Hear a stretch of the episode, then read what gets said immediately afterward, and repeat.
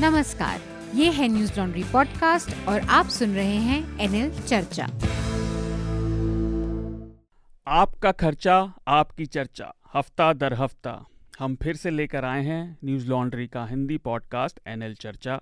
मैं शार्दुल हूँ, इस बार भी अतुल होस्ट नहीं कर पा रहे हैं क्योंकि वो गुजरात में चुनाव कवर कर रहे हैं मनीषा के साथ। आप हमारी वेबसाइट पर वो रिपोर्ट्स देख सकते हैं। हमारे साथ चर्चा में आज तीन खास मेहमान जुड़े हैं। सबसे पहले स्मिता शर्मा। स्मिता को आप पहले भी चर्चा पर सुन चुके हैं। वो समय समय पर हमारे साथ जुड़ती हैं विदेश मामलों को लंबे समय से कवर करती रही हैं। कैसी हैं आप स्मिता? चर्चा में आपका स्वागत है। जी बहुत जितना बढ़िया हो सकता है इंसान वैसी हूँ। थैंक यू सो मच हमारे साथ सारिम नावेद जी भी हैं। वो सुप्रीम कोर्ट के अधिवक्ता हैं वकील हैं और हमारे को वो आज के विषयों पर कानूनी नज़रिए से ज्ञान देंगे। और बताएँगे कि हमें चीज़ों को कैसे देखना चाहिए इन मुद, पेचीदा मुद्दों को। सारे में आपका स्वागत है चर्चा में। बहुत बहुत शुक्रिया।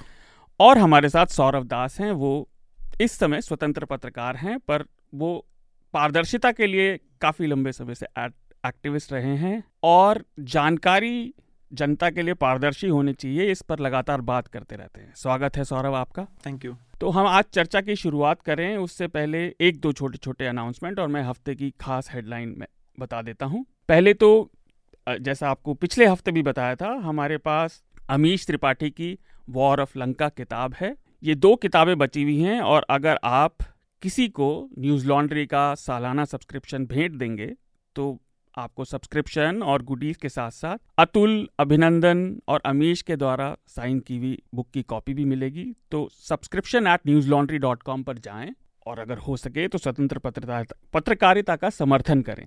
और ये ज़रूर ध्यान रखें कि जब आप हमें ईमेल भेजें, आपने अगर किसी को एक गिफ्ट किया है तो परिवार में या मित्र को तो उनके ईमेल एड्रेस के साथ साथ अपना कॉन्टैक्ट नंबर और एड्रेस भी भेजें जिससे हम आपको ये सब भेज सकें। दूसरी सूचना एनएल सेना प्रोजेक्ट को लेकर है। हमारा हिमाचल और गुजरात चुनावों पर एनएल सेना प्रोजेक्ट अभी खुला हुआ है और जैसा कि चर्चा को सुनने वाले जानते होंगे, हम किसी भी तरह का विज्ञापन नहीं लेते तो आपके सब्सक्रिप्शन पर ही हम खबरों को आपके सामने ला पाते हैं। तो उससे, उस सेना प्रोजेक्ट का समर्थन करें और देखें, हम मॉर्निंग शो हर रोज़ अब आ रहा है गुजरात से। हिमाचल की रिपोर्ट्स आपके सामने आ ही गई थी। जितना हो सके उसे समर्थन दें। इस हफ़्ते की कुछ खास हेडलाइन पहला हमारा बातचीत का विषय भी रहेगा तो मैं उसे संक्षेप में बता देता हूँ।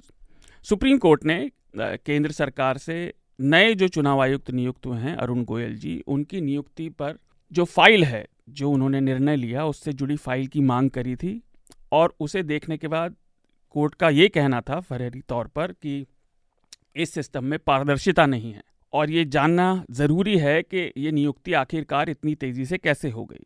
इस पर हम आगे लंबी बात करेंगे भी। दूसरी खबर डिजिटल वर्ल्ड से जुड़ी है। आजकल हर हफ़्ते ये खबरें आ रही हैं, कभी ट्विटर की, कभी मेटा की। तो एक इंटरनल पारदर्शिता रिपोर्ट दिखाती है कि भारत ने मेटा को, मेटा के जितने भी प्लेटफॉर्म है, चाहे फेसबुक हो, इंस्टाग्राम हो, उनको इस्तेमाल करने वालों के डेटा के लिए सबसे ज़्यादा अनुरोध करने वाले जितने मुल्क थे, उनमें दूसरे नंबर पर भारत रहा। ये बहुत चिंताजनक रिपोर्ट है, क्योंकि भारत में अभी भी सोशल मीडिया इतने गहरे स्तर तक नहीं उतरा है। और अगर जनसंख्या पूरी तरह से कवर ना होते हुए भी सरकार इतना ज़्यादा उसका डिमांड कर रही है तो ये अच्छे संकेत नहीं देता। हो सका तो सौरभ भी इस पर कुछ बात रखेंगे। सौरभ, आप इस पर कुछ कहना चाहते हैं? बिल्कुल संक्षेप में। मतलब मैं फॉलो तो कर रहा था इस न्यूज़ को एंड आपने देखा होगा कि कैसे इंडिया में भी जब कोई भी कंटेंट सेंसर करना होता है उसमें कोई ट्रांसपेरेंसी एज सच है भी नहीं। जी। तो आप अगर जानना चाहते हैं इंडियन गवर्नमेंट से कि कितने यू ब्लॉक किए उन्होंने आ, ये ट्विटर को रिक्वेस्ट भेज के वो इन्फॉर्मेशन वो दे देंगे लेकिन किस वजह से वो ब्लॉक करना चाहते वो नहीं देंगे। अच्छा। तो ये बहुत ही कंसिस्टेंट है और ये बहुत सालों से वो लोग ऐसे ही आ, सार ईयर बाय ईयर वो इंक्रीज होते जा रहा है। अच्छा। ये जो नंबर्स है। तो इंडिया सेकंड नंबर में बहुत ही मुझे तो लगा था फ़र्स्ट नंबर में होगी। नहीं नहीं धीरे धीरे ही धीरे धीरे प्रगति पर ऐसा है ना कि भारतीय परिवार का भी यही है ना जैसा कह दिया हमने किया है तुम ये नहीं पूछ सकते क्यों किया ये मत पूछो। खैर अगली भी हमारा आज का चर्चा का विषय है और ये भ्रष्टाचार से जुड़ा है पर इसकी प्रति हमारे सामने ये है कि पहले तो कोर्ट ने सत्येंद्र जैन का जो वीडियो आया अपने जेल के जेल ही कह सकते हैं। हालाँकि मुझे देख कर नहीं लगा वो अच्छा खासा किराए का कमरा था साउथ दिल्ली का। बट मीडिया को वो फुटेज दिखाने से मना किया तो मुझे ये भी पूछना है खासतौर से सारे से कि ऐसा क्यों हुआ? बट उसके अलावा ये फुटेज बाहर आया इसके बाद आम आदमी पार्टी के छोटे छोटे इंसिडेंट और बाहर आए। आ, उनके विधायक के साथ थोड़ी हाथापाई हुई और इसके बाद उनके एक विधायक के यहाँ पैसे मिले, उनके रिश्तेदार के यहाँ मिले और ये था कि पैसे लेकर एमसीडी चुनाव के वो टिकट दे रहे हैं। तो ये सारी बातें भ्रष्टाचार से और आम आदमी पार्टी खास तौर से सबकी नज़रों में और ऊपर सत्ता की सीढ़ियों पर भ्रष्टाचार के खिलाफ बात करते हुए चढ़ी थी। तो जो हमारे सिस्टम में अंतरंगता से भ्रष्टाचार जुड़ा हुआ है, इस पर आज हम बात करने की कोशिश करेंगे। चौथी सुर्खी गुजरात से, गुजरात विधानसभा चुनाव में सरगर्मियाँ आप देख ही रहे होंगे, लेकिन एक खबर ये हुई कि भाजपा ने अपने बागी बारह नेताओं को निलंबित कर दिया पार्टी से, जबकि वो चुनाव लड़ने वाले थे, लेकिन भाजपा ने उन्हें टिकट नहीं दिया था, पहले वो भाजपा का ही हिस्सा थे। तो ये एक नई सुर्खी है और वहाँ पे उथल पुथल अभी भी जारी है। मैं फिर से एक बार प्लग करूँगा, हमारा एनएल सेना की जो रिपोर्ट आ रही है गुजरात से, उन्हें ज़रूर देखिए, क्योंकि उससे आपको पता चलेगा, जनता किन महीन मुद्दों पर बात कर रही है, क्योंकि कई बार एक बड़े नैरेटिव में छोटे छोटे जनता के मुद्दे कहीं खो जाते हैं। मंगलूर में एक ऑटो रिक्शा का विस्फोट हुआ था और कर्नाटक पुलिस का उस पर अब कहना है कि इसे औपचारिक रूप से एनआईए को सौंप दिया जाएगा। अभी तक जो जानकारी आई थी, उसमें पता चला था कि वो व्यक्ति किसी आतंकी मानसिकता के साथ ऐसा कर रहा था, लेकिन उसके कारणों का, उसके अपने कारणों का जिस वजह से वो ये सब करने में गया, अभी पूरी तरह से पता नहीं चला है। लेकिन कर्नाटक पुलिस ने ये जानकारी जारी की है कि इसे अब एनआईए को दे दिया जाएगा। यूएस के एक पैनल ने फिर से एक रिपोर्ट दी है कि भारत में आपकी आस्था की या संप्रदाय की, जिसे कई बार लोग धर्म भी कर देते हैं, उसको पालन करने की स्वतंत्रता बड़े खतरे में है। हम लगातार इस पर बात करते रहते हैं, लेकिन मुझे ये रिपोर्ट पढ़कर हँसी आई क्योंकि इस समय तो अमेरिका यूएस किसी को इस बारे में भाषण देने के लिए कोई नाक नहीं रखता, पर कोई बात नहीं। पर ये विषय हमारे बीच में मज़ाक या हल्की बात के अलावा चिंता काफ़ी समय से बन रही है और हम अपने समाज में इसे बढ़ता हुआ देख भी रहे हैं। हमारे सामने बहुत सारे इंसिडेंट आए जिनको ज़बरदस्ती सांप्रदायिकता का ताना बाना पहना दिया गया। आखिरी सुर्खी, आज की? आखिरी नहीं, आखिरी दो। पहली तो कि गुवाहाटी हाईकोर्ट ने एक बड़ी, मेरी नज़र में कम से कम ज़रूरी बात कही। उन्होंने कहा कि किसी भी मामले की जाँच कर के दौरान या जाँच के नाम पर घरों को गिरा देना किसी भी कानून का हिस्सा नहीं है। हमने देखा लगातार खास तौर से उत्तर प्रदेश में और फिर मध्य प्रदेश में। न्यूज़ लॉन्ड्री ने मध्य प्रदेश से कई मामलों में इसमें रिपोर्ट भी किया है कि घर गिराने के लिए एक विशेष समाज के तबके को निशाना बनाया जाता है और अगर आप उसको भी हटा दें तो ये किसी भी तरह से कानून का हिस्सा नहीं है। कानून हमारा कहता है, जहाँ तक मुझे समझ है, सारे बाद में उस पर शायद बात भी करेंगे, कि जब तक आपका आरोप सिद्ध नहीं हो जाता, आपको निर्दोष माना जाता है। लेकिन अगर जाँच के नाम पर ही आपका घर तबाह कर दिया गया तो भले ही आप बरी भी हो जाएँ, घर इतनी छोटी या गौण चीज़ नहीं है जिसे आप ऐसे ही जाने दे सकते हैं, लोग उसको बनाने में जीवन बिता देते हैं। जी, परिवार को आने वाली समस्याओं से तो मैं इस समय बात ही नहीं कर रहा, वो व्यक्तिगत समस्याएँ तो फिर बहुत ही बड़ी हो जाती हैं। लेकिन आप सर, सतही तौर पर भी देखें तो ये बहुत बड़ी चीज़ है। आखिरी सुर्खी पाकिस्तान से। पाकिस्तान में पाकिस्तानी आर्मी चीफ अब जो बने हैं, जनरल सैयद असीम मुनीर, वो पहले वहाँ पे आईएसआई के बॉस भी थे और पूर्व आर्मी चीफ के अरबों रुपए की संपत्ति का भी पता चला है। हालाँकि जो विदेश नीति को देखते हैं, जैसे स्मिता हैं, वो जानते हैं कि पाकिस्तानी आर्मी पूरी तरह से फ्यूडल आर्मी रही है, वहाँ कानून अभी भी नहीं बदले गए। लेकिन तब भी इमरान खान से जो सेना का आजकल आमना सामना हो रहा था पिछले कुछ समय से, उसे देखते हुए ये बड़ा महत्वपूर्ण कदम माना जा रहा है। स्मिता, आप इस पर कुछ कहना चाहती हैं? देखिए मुझे लग रहा है कि इस वक्त पाकिस्तान के अंदर जो उथल पुथल की स्थिति है उसके तहत हमेशा वहाँ पे कौन नया आर्मी चीफ बनता है एसआई चीफ बनता है ये निश्चित रूप से भारत की इस पर जो है काफ़ी नज़र ज़रूर रहती है। वो मिलिट्री इंटेलिजेंस के चीफ रह चुके हैं आईएसआई के अलावा और बहुत छोटा टर्म था आईएसआई का क्योंकि इमरान खान के साथ जिस तरीके से जो दिक्कतें हुई थी दरअसल इमरान खान की पत्नी बुशरा और उनके कुछ और रिश्तेदारों के भ्रष्टाचार के मामलों की जो खबरें सामने आई उसके पीछे आसिम मुनीर को देखा गया था उस दौरान हम्म। और उसके बाद ही जो है जनरल फैज हमीद को आईएसआई चीफ बनाने की बात की गई और तब से जो टकराव की स्थिति शुरू हुई इमरान खान ने लगातार जो राजनीतिक ध्रुवीकरण कर दिया है आ, ऐसा पहले नहीं होता था पाकिस्तान के अंदर कि पाकिस्तान के आर्मी चीफ का नाम लेकर डीजी आईएसआई के नाम को लेकर कोई राजनीतिज्ञ इस तरीके से खुलेआम पब्लिक में जाकर जो है भावनाओं को भड़का रहा हो कि आप 27 अक्टूबर की जो प्रेस कॉन्फ्रेंस थी वो अपने आप में अद्भुत थी कि डीजी आईएसआई के सामने आना पड़ रहा और कह रहे कहना पड़ रहा है कि भाई इमरान खान जो है रात के अंधेरे में आ रहे थे हम लोगों के साथ डील करने के लिए तो एक मुझे लगता है कि अंदरूनी रूप से क्या इसमें अभी पाकिस्तान में कोई थोड़ी सी स्थायित्व की स्थिति बन पाएगी इस नाम के आने के बाद वो सीनियर मोस्ट इस वक्त ज़रूर हैं लेकिन वो दो दिन मतलब बाद जो है वो वो रिटायर होने वाले हैं। तो वो लिटरली रिटायर होने के बाद जो है अपना पद संभालेंगे, क्योंकि उनतीस तारीख को जो इस वक्त मौजूदा आर्मी चीफ है पाकिस्तान के जनरल बाजवा, वो उनका पद खत्म उनका टाइम खत्म हो रहा है। तो थोड़ी सी पेचीदगियाँ अभी भी पाकिस्तान के अंदर मौजूद है कि जो राष्ट्रपति आरिफ अलवी हैं या फिर कोई कोई सुप्रीम कोर्ट तो नहीं जाता, कहते हुए कि कोई इंसान रिटायरमेंट के बाद आखिर कैसे आर्मी चीफ बन रहा है, इस पर एक पेचीदगी बन सकती है।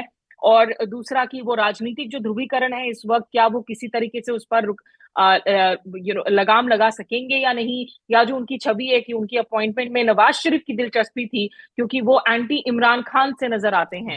तो ये तमाम बातें तो अंदरूनी स्तर पर है और दूसरा भारत के लिए देखिए पिछले दो सालों में जनरल बाजवा ने जो जो ज़रूरी बात थी कि वो भले ही पर्दे के पीछे जो भी हलचल हो रही हो कम से कम पब्लिक स्टेज पर बार बार भारत के साथ आर्थिक सहयोग आगे बढ़ाने की बात की जा रही थी और दूसरा जो संघर्ष विराम अग्रीमेंट को हम्म। लेकर वापस से दोनों मुल्कों में बात बनी उसके बाद से एलओसी पर नियंत्रण रेखा पर स्थिति काफ़ी हद तक पिछले दो सालों में अगर हम देखें तो स्थिति थोड़ी संभली रही थी तो मुझे लगता है इस संघर्ष विराम को आगे तो बढ़ाए रखेंगे जनरल मुनीर लेकिन जो लोग उनको जानते हैं उनका यही मानना है कि थोड़ी उनकी जो भारत को लेकर पोजीशन है वो और ज़्यादा हार्डलाइन हो सकती है हम्म। वो ऑफिसर्स ट्रेनिंग स्कूल से जो मैं आखिरी बात कहूँगी दरअसल इंटरेस्टिंग बात यह है कि वो पाकिस्तान मिलिट्री एकेडमी से नहीं आए हैं। हम्म। वो ऑफिसर्स ट्रेनिंग स्कूल से पले उन्होंने वहाँ पे जो है तालीम हासिल की थी जिसमें बेसिकली जनरल जियाउल जियाउल हक भी उसी के प्रोडक्ट रहे थे। यूजुअली जो आर्मी चीफ्स रहे हैं वो आपके Pakistan military academy UK US से जो है वहाँ से ट्रेनिंग लेकर आते हैं। लेकिन ये इनके सऊदी के साथ रिश्ते काफ़ी गहरे हैं मिलिट्री इंटेलिजेंस में काम कर चुके हैं। तो भारत के साथ जो बैक चैनल एंगेजमेंट पिछले दो तीन साल से लगातार चल रहा है वो जारी रहता है या नहीं वो ज़रूर निश्चित रूप से हमारे लिए दिलचस्प बात रहेगी। जी और इसमें छोटी सी बात यह कि भारत के परिप्रेक्ष्य को छोड़कर भी ये पाकिस्तान में अभूतपूर्व राजनीतिक स्थिति है। वहाँ पे एक लंबा इतिहास रहा है राजनेताओं को मारे जाने का सेना चीफ अलग अलग सेना के पदाधिकारियों द्वारा और तानाशाही का और चुनावी राजनीति से बैन किए जाने के बाद इमरान खान ऐसा कर रहे हैं तो सिचुएशन इंटरेस्टिंग है देखते हैं। सारे सौरभ आपको इस पर कुछ जोड़ना है कुछ कहना है? देखिए एरिया ऑफ़ एक्सपर्टीज तो नहीं है मेरा कुछ बट यही उम्मीद कर सकते हैं कि जो होगा अच्छा होगा हाँ। हर देश के लिए। बिल्कुल। मैंने तो अच्छा फॉलो ही नहीं किया ये मैटर कोई हाँ। बात नहीं। विदेश राजनीति जो विदेश नीति है और जियो पॉलिटिक्स के इशू हैं बड़े इंटरेस्टिंग होते हैं क्योंकि होता क्या है आप कई बार उस अपने आप अपने देश की समस्याओं से थोड़ा रिमूव होकर देखते हैं तो उसे कहीं ज़्यादा एनालाइज कर पाते हैं। खैर हम चर्चा को आगे बढ़ाते हैं। आ, पहला विषय हम लेंगे दिल्ली के भ्रष्टाचार से जुड़ा। तो हुआ ऐसा कि सत्येंद्र जैन जी जो दिल्ली के अभी भी मंत्री हैं और जेल मंत्री भी हैं रोचक बात यह है उनके पास गृह विभाग भी है। वो भ्रष्टाचार के मामले में जेल में हैं उनकी अदालत ने जमानत कई बार मना भी कर दी। जी। अब बहुत बार यह आरोप लगा खासतौर से आम आदमी पार्टी और उसके समर्थकों ने कि ये सब भाजपा एजेंसियों के थ्रू करवा रही है ठीक है। लेकिन उसके बाद ये वीडियो बाहर आया। तो हम चर्चा को करें मैं बिल्कुल सतही बात पहले सारे ना आप ही से शुरू करना चाहता हूँ कि अदालत ने ये वीडियो जारी ना करने को क्यों कहा? जो वीडियो में हो रहा है और जो हमारे तंत्र की राजनीति की बात है, वो अलग है। पर आप न्यायिक प्रोफेशन से आते हैं और मैं सही में बहुत ज़्यादा इस बात से बॉदर्ड था। मुझे ये बात बहुत विचलित कर रही थी कि अदालत ने ऐसा क्यों कहा कि ये वीडियो पब्लिक में नहीं जाना चाहिए? और ये सवाल मैं पूछ रहा हूँ सतही बात है, पर तब भी क्यों? क्योंकि क्या इस देश में दो सिस्टम हैं, इसको लेकर बहुत बात होती है। प्रिविलेज और नॉन प्रिविलेज का V I V V I P culture खास तौर से आम आदमी पार्टी ने उस पर काफ़ी कैंपेन किया था, उन्होंने लगातार बात की थी। पर अदालत के इस डायरेक्शन के पीछे, जिसका पालन नहीं हुआ, किसने लीक किया वो वीडियो वो एक अलग विषय है। पर अदालत के ऐसा कहने के पीछे क्या कारण है? क्योंकि मुझे व्यक्तिगत तौर पे, एक पत्रकार के तौर पे लगता है, जनता को ये जानने का हक है कि जो नेता अपने नाम के आगे माननीय लगाने से नहीं चूकते विधायक बनते ही, वो अपने लिए अलग स्टैंडर्ड रखते हैं और हमारे लिए अलग स्टैंडर्ड है चाहे वो पत्रकार हो चाहे कोई भी हो। जी। बताएँ। देखिए आपने बिल्कुल सही कहा कि हमारे यहाँ दो स्टैंडर्ड तो होते ही हैं। पहले मैं मैं आपको पूरी लीगल एक आंसर दूँगा ड्राई सा अदालत ने क्यों ऐसा ऑर्डर किया? अदालत ने ऐसा ऑर्डर इसलिए किया क्योंकि राइट टू प्राइवेसी है। मेरा भी अगर देखिए कोई मैं गलत काम भी कर रहा हूँ। हम्म। तो आपको वीडियो है तो पूरा पूरा हक है आपको कि आप जाके पुलिस में कंप्लेन करें कोर्ट में जाके डालें उसमें कोई मनाही नहीं है। अच्छा।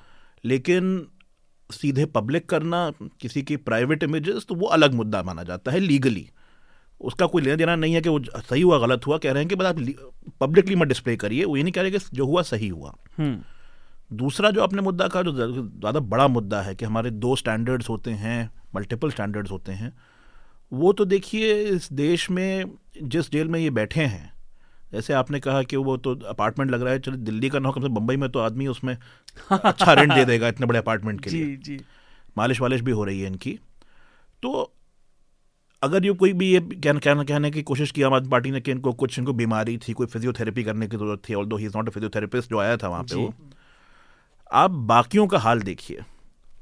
तिहाड़ जेल तो देखिए फाइव स्टार जेल है हिंदुस्तान में। जी अच्छी जेलों में से अच्छी जेलों में से है। वहाँ पे कम से कम जो भी जाता है कुछ उसको कुछ खाने पीने सोने सोने की जगह होती है। इस देश की ज़्यादातर जेल और दिल्ली दिल्ली में तिहाड़ भी मान लीजिए उसमें उसमें ज़्यादातर लोग वो हैं जो अपनी बेल नहीं करा पा रहे हैं। जी। ज़्यादातर वो लोग वो हैं जिनकी तबीयत ख़राब है जो उनको जेल डॉक्टर कभी सहानुभूति से देखता है कभी जल्दी में देखता है इलाज नहीं मिलता। रिसेंटली लास्ट मंथ ही एक यू ए पी अक्यूज की वहाँ पर डेथ हो गई टू मेडिकल रीजंस जी। जब पूछा गया कि क्यों हुई है? तो कहा कि कुछ आपका उनका कोई ब्रेन का कोई एक तरफ़ प्रेशर वगैरह था। क्लियरली उस आदमी को जो और वो यंग आदमी था तीस पैंतीस साल का था। अच्छा। जो उसको मेडिकल अटेंशन चाहिए थी नहीं मिल रही थी। तिहाड़ में ही। तिहाड़ में ही। यूपी वगैरह के जेल तो छोड़ ही दीजिए आप। जी। वहाँ पे क्या हो रहा है? किस तरह की वहाँ पे प्रताड़ना होती हैं? किस तरह लोग परेशान होते हैं? और सबसे बुरी बात तो होती है कि देखिए अंदर जेल में हैं क्यों? आपका केस चलना है। चलिए, मर्डर केस बड़ी बात हो गई। चोरी के केस में आदमी अंदर है, डीएम साहब ने वहाँ गैंगस्टर एक्ट लगा दिया, उसमें अंदर हैं।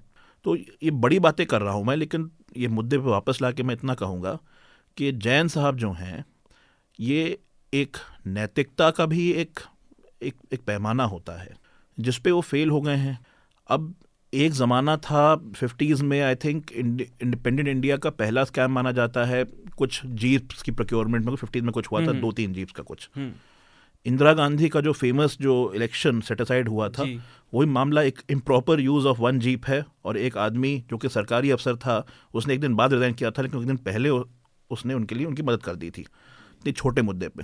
बोफोर्स मुझे लगता है अगर आजकल आजकल होता तो कोई पूछता भी नहीं। जी। चारा घोटाला भी ऐसे ही था। जी। आप उसमें इन्फ्लेशन भी जोड़ लें। मैं चर्चा को स्मिता और सौरभ से बात करूँ। मैं आपसे एक चीज़ पूछना चाहता हूँ। आपने जो कहा कि प्राइवेसी होती है तो दो पार्ट का सवाल है मेरा। क्या जेल की कोठरी में निजता की अपेक्षा एक्सपेक्टेशन ये जायज़ है? क्योंकि एक आम नागरिक को तो नहीं मिलती लोगों को बिल्कुल ठूसा जाता है। मुझे मालूम है मैंने कई लोगों देखा है वहाँ लोगों को इतना मलेरिया होता है ये बात जो कहीं आएगी नहीं क्योंकि मच्छर हैं। हिंदुस्तान में मच्छर बड़ी दिक्कत है। जी हाँ।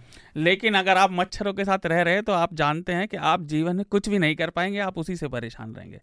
मैंने छोटा सा एग्ज़ाम्पल इसलिए दिया क्या ये अधिकार सही है? दूसरी चीज़ जो निजता की अपेक्षा क्या साधनों पर भी है? उन्हें अलग से जैसे एक वीडियो में दिखा वो सलाद खा रहे हैं हम लोग कह रहे हैं वो बीमार हैं। बीमार तो और भी लोग होते हैं। जी हाँ। मैं देख रहा था कि उनकी प्लेट में क्या आया। उसमें टमाटर थे खीरा था और चुकंदर थे। टमाटर की कीमत इस समय दिल्ली में, साउथ दिल्ली में जहाँ मैं रहता हूँ, साठ रुपये किलो है। चुकंदर की अठहत्तर रुपये है, सेवेंटी एट और खीरे की अड़तीस रुपये तो उनकी प्लेट में सौ रुपये से ज़्यादा का केवल सलाद है। तो ये जेल कहाँ हुई? इसीलिए मैंने आपसे सवाल पूछा। अगर आप उसका कानूनी पहलू बता पाएँ, बाकी सब तो है ही। क्या इसका कोई कानूनी पहलू है? क्या ये एक्सपेक्टेशन क्या ये एक्सपेक्टेशन भी प्रिविलेज का पार्ट है? क्योंकि एक साधारण आदमी तो ये एक्सपेक्ट करके भी नहीं जाता। देखिए ये तो पूरा एक सिस्टम की बात आ जाती है क्योंकि जो अंडर ट्रायल होता है। जब केस चल रहा है जी। तो आप सजा नहीं काट रहे हैं आप जुडिशल कस्टडी में हैं। जी। जज साहब की कस्टडी में। हम्म। तो अक्सर होता है कि परमिशन ली जाती है जज साहब से कि देखिए इनको ये प्रॉब्लम है जैसे फ़ेमस था स्टैन स्वामी का जो मना कर दिया था उन्होंने एक सिपर के लिए। वो जेल रूल में नहीं होगा परमिटेड लेकिन आप जुडिशल कस्टडी में हैं तो जज साहब कैन ऑर्डर कि उनको ये खाना दिया जाए उनको ये सुविधाएँ दी जाएँ उनको इस अस्पताल में लिया जाए। वो सब जज के अधीन होता है। अब इनके पास अगर ऑर्डर था तो वो टेक्निकली सही बात है। दूसरी बात है देखिए कि अमीर आदमी जो होता है वो अक्सर कानून से क्यों छूट पाता है? ये नहीं है कि जज पैसा खा रहा है। नहीं नहीं जुडिशरी का जितना बात होती करप्शन की उसका ये नहीं कह रहा बिल्कुल नहीं करप्शन लेकिन उससे काफ़ी कम है। वो कहता है कि वकील साहब अच्छे वकील करो। वकील साहब मैं आपको पूरी फ़ीस दूँगा। तो वकील साहब जाते हैं कुछ भी प्रॉब्लम होगी एप्लीकेशन डालते हैं। ट्रायल कोर्ट नहीं देता तो हाई कोर्ट जाते हैं। हाई कोर्ट नहीं देता तो सुप्रीम कोर्ट जाते हैं। हम्म। तो देखिए इस तरह से उसको फैसिलिटीज़ मिलती हैं बेल जल्दी मिलती है। हम्म, उसका केस वो अच्छा होता है। जो गरीब आदमी जो है उसकी पैरवी करने वाला कौन है? देखिए वो तो मूल मुद्दा है। मेरा सवाल का कोना और उसके बाद हम वीडियो का ये सेगमेंट समाप्त करेंगे। लेकिन उससे पहले हम ये बात खत्म कर लें है ना? तो मैंने ये क्यों कहा? क्योंकि जो आपको व्यक्तिगत तौर पर खाना और इस सब की सुविधा मिलती है जितना मुझे मालूम है और मुझे बिल्कुल सतही नॉलेज है, जो मैंने ऐसे ही पढ़ी, वो सिविल मामलों में होता है। आपराधिक मामलों में इसकी इजाज़त आमतौर पर कोर्ट नहीं देता। पहला तक तो क्या मेरा इन्फ्रेंस गलत है? और अगर नहीं तो फिर क्या ये सीधे सीधे कॉन्फ्लिक्ट ऑफ़ इंटरेस्ट नहीं, जेल मंत्री के अंदर जो जेल आती है, उस जेल में वो बैठा है, वो तभी भी जेल मना हुआ है, वो राजनीतिक सवाल है। उस पर तो चलिए हम और बात भी, आगे भी बात करेंगे। पर कानूनी तौर पे कम से कम इसकी इजाज़त आदेश में तो नहीं मिलनी चाहिए। आदेश करने का पावर है लेकिन देखिए यहाँ पे उल्टा हुआ है। वीडियो जो आया है वो पहले का है और एप्लीकेशन कोर्ट में डाली गई है बाद में। अच्छा।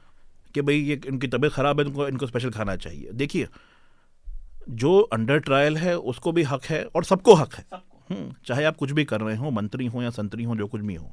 हम्म, लेकिन जो मैं आपको कह रहा था मैं बड़ी मैं प्रैक्टिकल बात बता रहा हूँ आपको कि वो हक सबको है। हम्म, लेकिन हक का एक्सरसाइज जी। वो ही असल इशू है। देखिए हमारे देश में हमारे लॉज जो हैं ईयू यूएस से बढ़ के हम आगे हैं।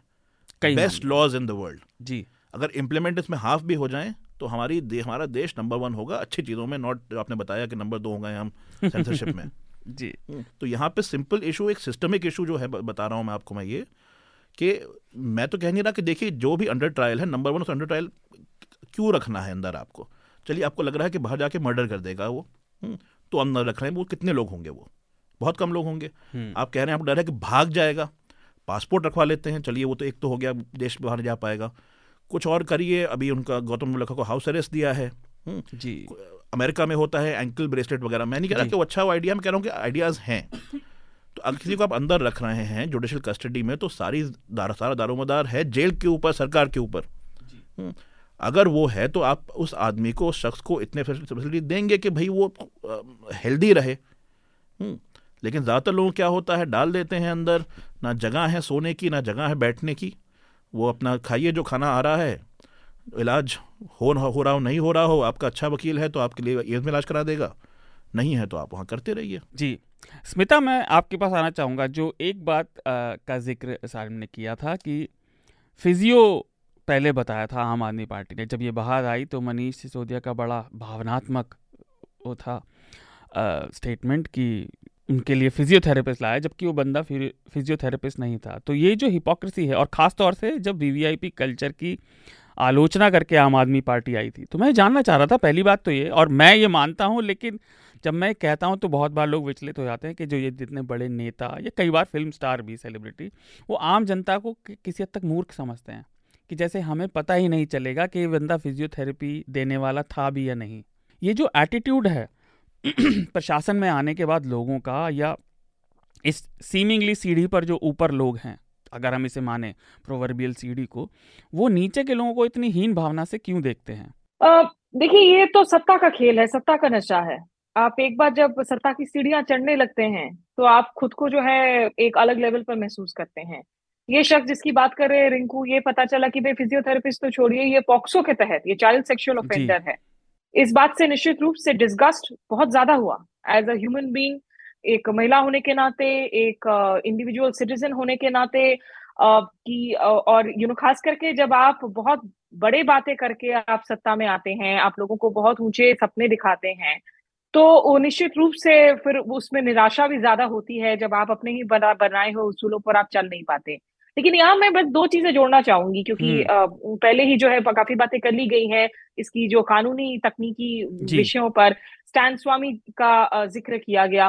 देखिए ये निश्चित रूप से है कि अंडर ट्रायल मतलब वो शख्स जिसका जुर्म अभी तक साबित नहीं हुआ है हम्म। जिसके जुर्म पर सुनवाई चल रही है तो उसको तो निश्चित रूप से कुछ अधिकार होना चाहिए कि वो स्वस्थ रहे कम से कम इसके दौरान। और हमारी अंडर ट्रायल से जो है हमारी सारी की सारी प्रिजन ज़्यादातर ओवर क्राउडेड है लेकिन ये भी एक टेरिबल हकीकत है कि इसमें, और ये सिर्फ़ सत्येंद्र जैन की बात नहीं है तिहाड़ से इतने किस्से सुने हैं मैंने बकायदा तिहाड़ जेल के अफसरों से, जो अफसर रह चुके हों, कि वहाँ तो बकायदा अगर आप किसी VIP elite kind of under trial prisoner है तो वहाँ तो आपकी कॉन्फ्रेंस रूम चल रही होती है, वहाँ बाकायदा आपकी बिज़नेस की प्रॉपर की प्रॉपर जो है मीटिंग्स चल रही होती हैं। तो अलग अलग जो है फैसिलिटीज़ लोगों को मिले हैं, जो बड़ी धर्म संकट है, एक कि आपने जो अंडर ट्रायल जुडिशियल रिफॉर्म्स की बात की कि वो क्यों नहीं हो रहा है कि किस तरीके से उसको एड्रेस करे। ज्योति बासु बड़ी फेमसली कहा करते थे वो थे communist but he used to love his expensive drinks और वो बड़े हम्म। मशहूर तौर से कहते थे कि भाई I don't have a grudge against anybody who loves his cognac as long as everybody can afford it तो अगर तो अंडर ट्रायल्स प्रिजनर्स के अधिकार हैं तो ये अधिकार सबको मिले। इसमें ऐसा नहीं हो कि बस चूँकि आप एक नेता हैं आप किसी बिज़नेस घराने से आते हैं तो आपके लिए ये सेवाएँ हैं दूसरों के लिए नहीं है एक पानी का पाइप तक मांगने के लिए लोगों को जो है एप्लीकेशन पर एप्लीकेशन लगानी पड़ रही है। जी। और राजनीति में जो नैतिकता की आज की तारीख में कमी नज़र आ रही है मुझे लगता है कि ये ज़्यादातर पार्टियों में ही नज़र आती है। और बीजेपी से ही सीख सीख कर जो है आपने ये बकायदा उनको उनके टोकन में वापस देना शुरू किया है which is by BJP is also very agitated आप देखिए बीजेपी में आज की तारीख में कोई भी ऐसा नेता जिस पर बड़े बड़े आरोप लगते हो उनका प्रमोशन होना तय होता है। ये तो आप भूल जाइए कि उनको उनके पदों से हटाने की भी बात की जाएगी। भले ही वो मनोहर लाल खट्टर हो जिनके राज्य में तीन तीन बार जो है उनके मुख्यमंत्री रहते हुए दंगे फसाद हो गए अजय मिश्रा तेनी हो जो गृह राज्य मंत्री बने हैं उनके बेटे की इतनी बड़ी लखीमपुर कांड होती है उनका गाड़ी इन्वॉल्व रहता है। कुछ सालों पहले तक देखिए कांग्रेस के टाइम में कोर्ट के फटकार की वजह से हो या दूसरे तमाम सिचुएशन की वजह से मुंबई अटैक के बाद में जैसे नेताओं को पदों से अपना इस्तीफा देना पड़ा। काफ़ी सारे ऐसे लोग थे जिनके जिनके पोजीशंस गई थी। आज की तारीख में ये नहीं होता। सत्येंद्र जैन को हिमाचल प्रदेश के स्टार कैंपेनर्स की सूची में उनके नाम को शामिल किया गया था। जिसको लेकर भी जो है काफ़ी सारे बीजेपी के नेताओं ने इसको पॉइंट आउट किया कि ये स्टार कैंपेनर कैसे हो गए। तो ये जो ब्रेजननेस है मुझे लगता है ये आज की तारीख में सबसे ज़्यादा परेशानी वाली बात होगी। और इस ब्रेजननेस से वोटर के माइंड बदलते नहीं है। जब तक वोटर को नहीं लगता कि नहीं नेताओं को अधिकार नहीं है कि वो इस तरीके से इतना ब्रेजन हो सके इतने खुलेआम जो है, तमाम नियम कानूनों को ताक पर रख सके, तब तक कोई ठोस बदलाव की उम्मीद इस वक्त नहीं की जा सकती है। जी स्मिता, हम वीडियो सेगमेंट को खत्म करें, मैं छोटी सी टिप्पणी जो भी या लंबी भी, एक छोटी सी बात पर मैं सौरभ से चाहता हूँ, फिर हम अपने वीडियो सेगमेंट को समाप्त करेंगे। अंडर ट्रायल्स की हमने बात की तो राजनीति पर आने से पहले मैं श्रोताओं के लिए बताना चाहूँगा कि 2012 में, भारत में जितने कैदी थे, उनमें जो अंडर ट्रायल, जो विचाराधीन कैदी हैं उनका प्रतिशत अड़सठ प्रतिशत के आसपास था, जो अब 2021 में 77 प्रतिशत हो गया। यानी लगभग दो तिहाई भारत के कैदी, विचाराधीन कैदी हैं, जो अनेक कारणों से, जिसमें गरीबी भी हो सकता है, जानकारी ना होना हो सकता है, इसलिए जेलों में है क्योंकि वो अपनी ज़मानत नहीं दे पा रहे ये एक बहुत बड़ा इंडाइटमेंट है एक तरह से, हमारे न्याय व्यवस्था और उसको फिर इम्प्लीमेंट करने की जेल व्यवस्था का, कारागार का। पहली बात तो क्या इसका रिफॉर्म कहीं आसपास हमें दिखाई दे रहा है? दूसरी बात ये कि ये आप लगातार ट्रांसपेरेंसी इश्यूज़ को देखते हैं। इसको लेकर जनता के बीच मांग और ये जानकारी हो ये रिफॉर्म हो इसकी ललक क्यों नहीं दिखाई पड़ती? लोग जानकारी ये लेना भी नहीं चाहते। देखिए जो सत्येंद्र जैन का जो केस है मुझे लगता है बहुत ही अच्छा एग्ज़ाम्पल होगा अगर हम प्रिजन रिफॉर्म्स के एंगल से देखें। हम्म। क्योंकि अब इंडिया में जब एक सोसाइटल रीज़न है कि अगर कोई अरेस्ट होता है आसपास के पड़ोस के लोग मानते हैं कि ये तो गुनेगार है ऑलरेडी हाँ। तो क्योंकि ऐसा एक माइंडसेट बन चुका है तो प्रिजन में लोग जैसे रहते हैं क्या कंडीशन में रहते हैं ये सबको लेके लोगों को चिंता नहीं होता क्योंकि वो लोग मान लेते ये तो दोषी है इसको तो होना चाहिए ऐसा कंडीशन फेस करना भी चाहिए तभी ठीक होगा वो। हम लोग करेक्शन जो प्रिजन जाते हैं लोग उसको करेक्शन के वे में नहीं देखते उसका उसको हम लोग ऐसे देखते हैं कि उसका तो ज़िंदगी ख़त्म हो जाना चाहिए। लेकिन प्रिजन एक करेक्शनल होम की तरह अगर हम लोग देखें और वहाँ पे जब आप बोल रहे हो कि seventy seven percent under trials हैं तो उनका हेल्थ उनके जो मांगे हैं स्पेशल नीड्स होंगी। वो तो कोर्ट को प्रोएक्टिवली मतलब ऑर्डर करना चाहिए और उनका जो हेल्थ है इट्स अ स्टेट्स रेस्पॉन्सिबिलिटी आप क्योंकि वो स्टेट के कस्टडी में है जुडिशियल कस्टडी में तो अगर सत्येंद्र जैन के साथ एक स्पेशल कुक है महसूस है और उनको फैसिलिटीज़ प्रोवाइड किया जा रहा है तो दूसरे प्रिजनर्स के साथ क्या हो रहा है ये एक चर्चा का विषय होना चाहिए। और सत्येंद्र जैन का केस तो अभी फ़िलहाल का केस है स, एक एक केस था शशिकला का जो A I A D M की जनरल सेक्रेटरी थी। तो जब वो प्रिजन गई थी वो तो चलिए ए आई ए डी एम के तमिलनाडु में पावर में है। उनको भेजा गया था कर्नाटका के जेल में। वहाँ पे उन्हें दो करोड़ की रिश्वत ऐसा एलिगेशन था जो आईपीएस ऑफिसर थी तब डी रूपा नाम था उनका। हम्म। तो उनके रिपोर्ट में लिखा गया था कि दो करोड़ का रिश्वत दिया उन्होंने और शायद डायरेक्टर जनरल जो प्रिजन के थे वो भी बेनिफिशियरी थे उसमें तो उनको भी शायद दिया गया था। और आ, उनको किचन दिया गया था कुक थी एक कन्विक्ट ही कुक थी उनके लिए। और बहुत सारे मतलब कॉन्फ्रेंस रूम जैसे बोलते हैं हाँ प्राइवेट रूम थे पाँच। और जैसे स्मिता जी बोल रही थी कि कॉन्फ्रेंस चलता है तो उनके बहुत सारे विजिटर्स थे तो ऐसे स्पेशल प्रिविलेजेस पावरफुल लोगों को दिया जाता है। तो अगर वहाँ पे कर्नाटका में जहाँ पे पावर में नहीं है उनकी पार्टी वहाँ पे ऐसा अगर एक्सेस है उनको तो आप समझिए सत्येंद्र जैन तो मिनिस्टर है तब भी। यहाँ के। देखिए तो, दिक्कत है पर हम चर्चा को आगे बढ़ाएँ इससे पहले ये वीडियो सेगमेंट यहीं समाप्त होगा। समाप्त होने से पहले एक छोटी सी घोषणा और न्यूज़ लॉन्ड्री पर आज एक डॉक्यूमेंट्री रिलीज़ होने वाली है हमारे यूट्यूब चैनल पर और वेबसाइट पर भी। उसका नाम है सांसों में सिलिका। ये सिलिकोसिस एक बीमारी है, फेफड़ों का रोग है और अधिकतर ऑक्यूपेशनल हैजर्ड काम करने की जगह पर सिलिकॉन का, सिलिका का प्रोडक्शन और आपके एयरवेज में जाती है वो तो उससे बीमारी होती है। इसे कई बार मौत का कुआँ भी कहते हैं। हृदयेश हमारे साथ हर दूसरे हफ़्ते चर्चा में जुड़ते हैं। हृदयेश ने ये डॉक्यूमेंट्री बनाई है, और न्यूज़ लॉन्ड्री और ठाकुर फैमिली फाउंडेशन के सहयोग से तो उनका भी धन्यवाद। और वडोदरा में people's training and research centre है, उनका भी धन्यवाद, जिनके सहयोग से फ़िल्म बनी। ये डॉक्यूमेंट्री बहुत ज़रूरी है। मैं व्यक्तिगत तौर पर भी कहना चाहता हूँ, क्योंकि कई बार हम बड़े राजनीतिक और इस तरह के विषयों में ये छोटी छोटी चीज़ें भूल जाते हैं, जो हर दिन हमें परेशान कर रही हैं। और इसकी कोई निश्चित संख्या नहीं है, लेकिन शायद एक करोड़ लोग के आसपास इससे इस समय ग्रसित हैं। तो उसे ज़रूर देखिए और चर्चा को देखने का धन्यवाद। आगे आप इसे हमारी वेबसाइट पर और अलग अलग प्लेटफॉर्म्स पर सुन सकते हैं।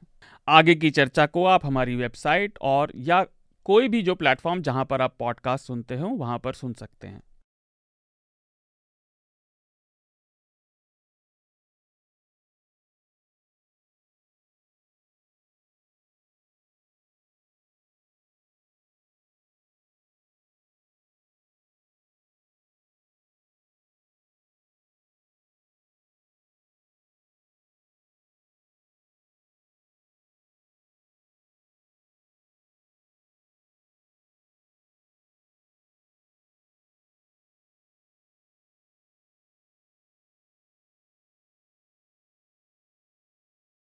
सौरभ जो आपने कहा, मैं उसमें आपने जो बात कही वो ठीक है, लेकिन मैं ज़रूर जानना चाहता हूँ कि जनता और मतलब कुछ लोग हैं आपके जैसे, मेरे जैसे इक्का दुक्का सनकी भी कह देते हैं लोग कि नहीं, इन्हें हर चीज़ जाननी है, लेकिन मुझे लगता है ये बहुत ज़रूरी जानकारी है। भाई, एक तरफ़ तो हम कहते हैं कि हमें सबको कानूनी मौलिक अधिकार है हमारा राइट टू इक्वालिटी समानता का अधिकार है, लेकिन हमारा तंत्र भी इसको बढ़ावा देता है लगातार और उसके बारे में लोग जानना नहीं चाहते। तो जो ट्रांसपेरेंसी वाली बात है, वो पहली बात, उसमें अड़चने हैं, सबको पता, लेकिन जनता में इसके लिए भूख क्यों नहीं दिखाई पड़ती? मैं ये जानना चाह रहा था, अगर आप बता सकें। अब एक पॉलिटिकल रीज़न भी होता है कि बहुत सारे लोगों को मैंने सुना है, मेरे एक्सपीरियंस जितने लोगों से मैंने बात किया, जो सपोर्ट करते हैं आज की जो पार्टी है पावर में, वो लोग बोलते हैं कि आपको क्या गवर्नमेंट से ज़्यादा पता है? तो उनको लगता है कि जो सत्ता में बैठे उनको ज़्यादा जानकारी है और वो लोग अपने हिसाब से इंफॉर्मेशन मतलब जो डिसीज़न। लेते वो लेते हैं।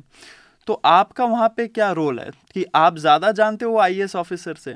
तो ये जो एक मेंटालिटी है बहुत सारे लोगों में तो वो जो अब एक अंदर से प्रश्न पूछने वाली फीलिंग होती है वो सप्रेस हो जाती है। तो लोग वो स्विच ऑफ़ कर देते हैं कि हम क्यों पूछे? वो लोग तो कर ही रहे होंगे और उनके रीजंस होंगे।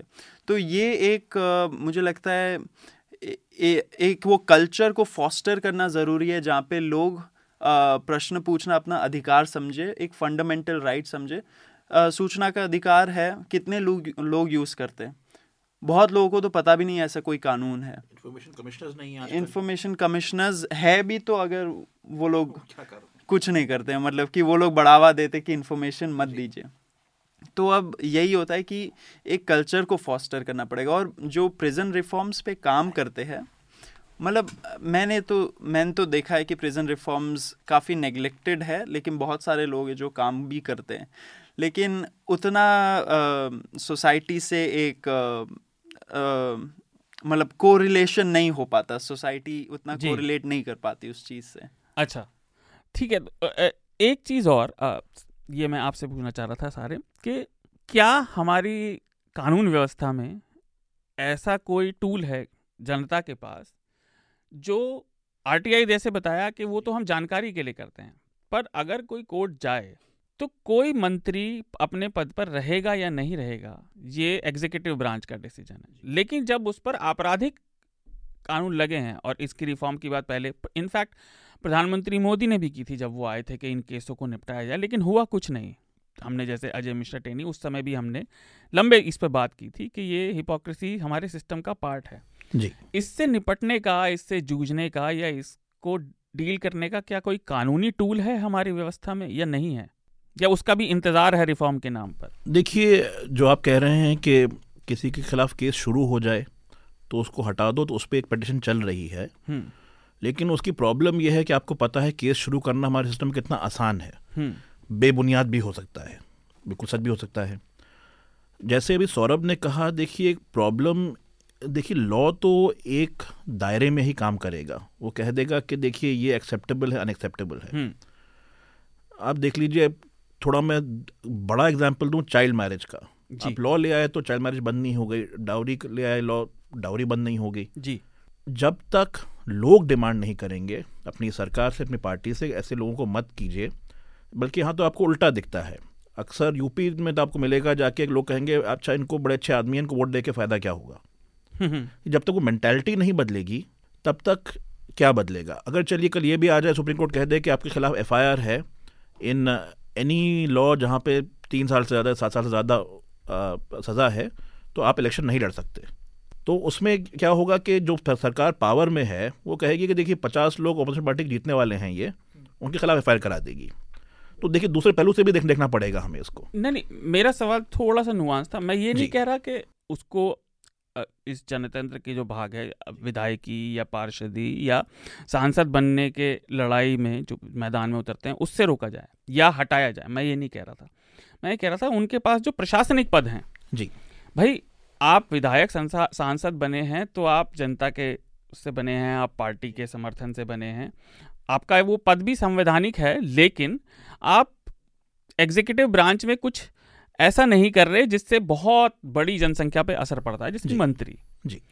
मेरा सवाल था कि और एफआईआर होने पर नहीं जब उन पर चार्जेस फ्रेम हो गए हैं जी। आपराधिक चार्ज फ्रेम हो गया है तभी भी कोई नेता मंत्री पद पर कैसे बना रहता है? क्या उसका कोई टूल है या उसका रिफॉर्म नहीं हुआ? मैं केवल ये जानना चाह रहा नहीं अभी तो कोई रिफॉर्म नहीं है ऐसा। सुप्रीम कोर्ट में पिटिशन पेंडिंग है जी। इस मुद्दे पे तो सुनी जा रही है बट आई डोंट थिंक जैसे लॉ अभी स्टैंड करता है कि उस पर सुप्रीम कोर्ट ऑर्डर करेगा ऐसा कुछ। को देखिए ये मामला देखिए लॉ कल आने का तो है कल पार्लियामेंट लॉ ले आए। हम्म, हम्म लेकिन अभी खुद लोग खुद क्यों लाएँगे लोग? ऐसा लॉ जिससे खुद को जी। दिक्कत होगी। जी। स्मिता मैं आपको लाना चाह रहा था जो आपने भी और सारिम ने और एक हद तक सौरभ ने भी, हम सभी ने बात रखी कि जो आँखों की शर्म हुआ करती थी। और कुछ नहीं तो इसे यही कह दें कि आपका एक बार नाम आ गया किसी गड़बड़ में, बड़ी गड़बड़ में तो कम से कम आप मंत्री नहीं रहेंगे, आपको उससे हटना पड़ जाएगा। वो भी अब हमारे राजनीतिक और सामाजिक परिवेश से चली गई है। जैसे कि मैं आज आम आदमी पार्टी पर ये सब बात कर रहा हूँ तो ये निश्चित है कि कुछ लोग कहेंगे, अरे, आप भाजपा का समर्थन कर रहे हैं। और ये हो भी रहा है। कुन, कुछ लोगों ने जब सोशल मीडिया पर पब्लिक स्फीयर में सवाल उठाए तो लोगों ने कहा, देखो, ये तो भाजपा की बात कर रहे हैं। तो भाजपा की तरफदारी ये कैसे हो गई? दूसरी बात अच्छा काम करने का अर्थ ये तो नहीं कि आपसे सवाल नहीं पूछे जा सकते। जहाँ तक मुझे समझ थी कि अगर आप अच्छे से काम करते हैं तो फिर तो आपको वो सवाल बेहतर लगने चाहिए कि आपसे जनता सवाल पूछ पा रही है। ये राजनीतिक परिवेश क्या फिर से बदलेगा? ये बिल्कुल नीचे ही जाता दिख रहा है आपको। शार्दुल ये अभी कह पाना बड़ा मुश्किल है मैं मतलब आई विश कि मैं क्रिस्टल गेस कर पाती लेकिन देखिए ये जो ये रातों रात ये बदलाव तो नहीं आया है ना? ये आपका पिछले कुछ सालों में जो राजनीतिक ध्रुवीकरण के साथ साथ सामाजिक ध्रुवीकरण हुआ है ये सीधे उसी का नतीजा है। हम्म। ये उसी की रिफ्लेक्शन है। आज की तारीख में जिस तरीके से हम लोगों को लगातार लेबल करते हैं आप कोई सवाल पूछ रहे हो तो आप एंटी नेशनल हो गए हो आप अगर आपकी आपके बारे में सवाल पूछ रहे हो तो आप प्रो कांग्रेस हो गए हो। आप अगर कांग्रेस से सवाल पूछ रहे हो तो मतलब आप प्रो आप हो गए हो। भाई, किसी से सवाल पूछने का ये मतलब तो नहीं है कि मैं किसी के प्रो सवाल में इसलिए भी पूछ सकती हूँ क्योंकि मैं नागरिक हूँ, मुझे सवाल पूछने का अधिकार है, क्योंकि मैं एक पत्रकार हूँ और सवाल पूछना ही मेरा काम है। अगर मैं जो लोग सत्ता में बैठे हैं उनसे सवाल नहीं पूछूँगी और मैं सिर्फ़ विपक्ष की खामियों को लगातार वो आप उजागर करें बार बार विपक्ष अगर गड़बड़ी कर रहा है भ्रष्टाचार कर रहा है ज़ाहिर सी बात है उसको भी उजागर होनी चाहिए। सिंपल सी बात है जो भी कोई इंसान कहीं पे भी किसी पोजीशन ऑफ़ पावर में बैठा हो उससे सवाल पूछना पत्रकारिता का काम है। लेकिन हम्म। आज एक ऐसा माहौल बना दिया गया है वो असली ज़िंदगी में हो वो सोशल मीडिया पर हो मतलब मैंने ऐसे ऐसे वाक्य सुने हैं कि एक पत्रकार महिला पत्रकार एक बड़े नेटवर्क के साथ में उनके पिता फौज में रह चुके हैं। उन्होंने अपने पिता के साथ किसी बात पर मतभेद ज़ाहिर की तो पिता ने फ़ोन ये कहकर काट दिया कि तुम भी खान मार्केट गैंग की सदस्य हो गई हो। तो ये तो हालात हो गए हैं मतलब वो बेचारी शॉक में चली गई थी पिछले कुछ दिनों के लिए इस वाक्य के बाद में। तो ये तो जो ओवरऑल चेंज हुआ है और जिस तरीके से माहौल बना दिया गया है हमें ये बार बार याद रखना होगा कि आज की तारीख में हम एक दुनिया के उस बड़े लोकतंत्र का हिस्सा हैं जहाँ प्रधानमंत्री आठ साल से पद पर बने हुए हैं लेकिन प्रेस कॉन्फ्रेंस करना उन्हें लगता है कि ज़रूरी नहीं है लोकतंत्र में हम्म। प्रेस से प्रेस कॉन्फ्रेंस में सवाल पूछने का अधिकार ले लिया गया है तो हम किस नैतिकता की बात कर रहे हैं आम आदमी पार्टी जैसा मैंने कहा वो वही सारी चीज़ें ऐसा कर रही है एक तरीके से बीजेपी को उन्हीं के सिर्फ़ डोज में जवाब दे रही है। और इस तरह की जो थिकनेस ऑफ़ ये है, ये सिर्फ़ एक या दो पार्टी में नहीं, काफ़ी पार्टियों में, छोटे पार्टियों में, राज्यों में ये नज़र आ रहा है। क्योंकि उनको लगता है कि आज की तारीख में जो वोटर है, वो इतने धर्म कास्ट के आधार पर बटा हुआ है कि कौन इंसान गवर्नेंस मॉडल पर कितना डिलीवर कर रहा है, वो अभी भी प्राथमिकता नहीं है। और दिनों दिन बल्कि जो है ये स्थिति इतनी ज़्यादा गंभीर होती जा रही है कि सामने वाले को फ़र्क नहीं पड़ता है कि भाई आपने क्या गुने किया है। आज की तारीख में गुरमीत राम रहीम के सत्संग में बड़े बड़े हम्म। नेता जा रहे हैं प्रशासनिक अधिकारी जा रहे हैं बच्चियों को लेकर जाया जा रहा है उस सत्संग में।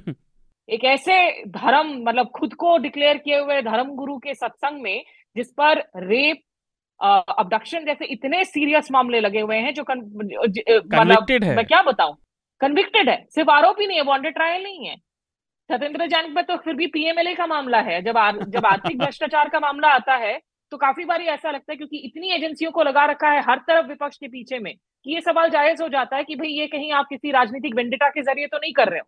लेकिन जब रेप मर्डर जैसे मामलों पर मतलब बिल्किस बानो से लेकर गुरमीत राम रहीम से लेकर हम किस प्रिजनर्स रिफॉर्म्स की बात कर रहे हैं आज की तारीख में? ये अलग अलग इंडिया भारत अलग अलग जो है लेवल्स पर यहाँ ऑपरेट कर रहे हैं कानून तमाम लोगों के लिए। स्मिता, एक चीज़ और और फिर मैं सौरभ के पास जाके विषय को समाप्त करेंगे, काफ़ी लंबी बात हो गई। क्या यही तो कारण नहीं है कि अरविंद केजरीवाल भी अब, जैसा आपने कहा, वो आस्था से जुड़ी राजनीति में जा रहे क्योंकि उन्हें भी लग रहा है, यार, अगर भ्रष्टाचार के खिलाफ बोलते रहेंगे तो कुछ होगा नहीं और नकद नारायण भी नहीं आते हैं फिर। तो यही तो कारण नहीं है, क्योंकि वो बड़े साफ़, ये काफ़ी पैटर्न बना रहा, कई ज्वलंत मुद्दों पर उन्होंने, जैसे बिल्किस बानो का आपने ज़िक्र किया, कोई बयान नहीं दिया। खासतौर से, और अपनी पार्टी में भी उनका एकाधिकार है अब, और अब भ्रष्टाचार का जो उनका एक वो पेट मुद्दा था, जिसको लेकर वो ऊपर आए थे, वो भी गायब है। क्या यही तो कारण नहीं है, वो भी अब दूसरी जगहों पे हाथ पैर मार रहे हैं कि अपनी राजनीति को बढ़ाने के लिए यही टूल बचे हैं? नहीं, दूसरी जगह पर हाथ पाँव मारने के पीछे जो भारत की जो आज की चेंज आइडेंटिटी है, वो है।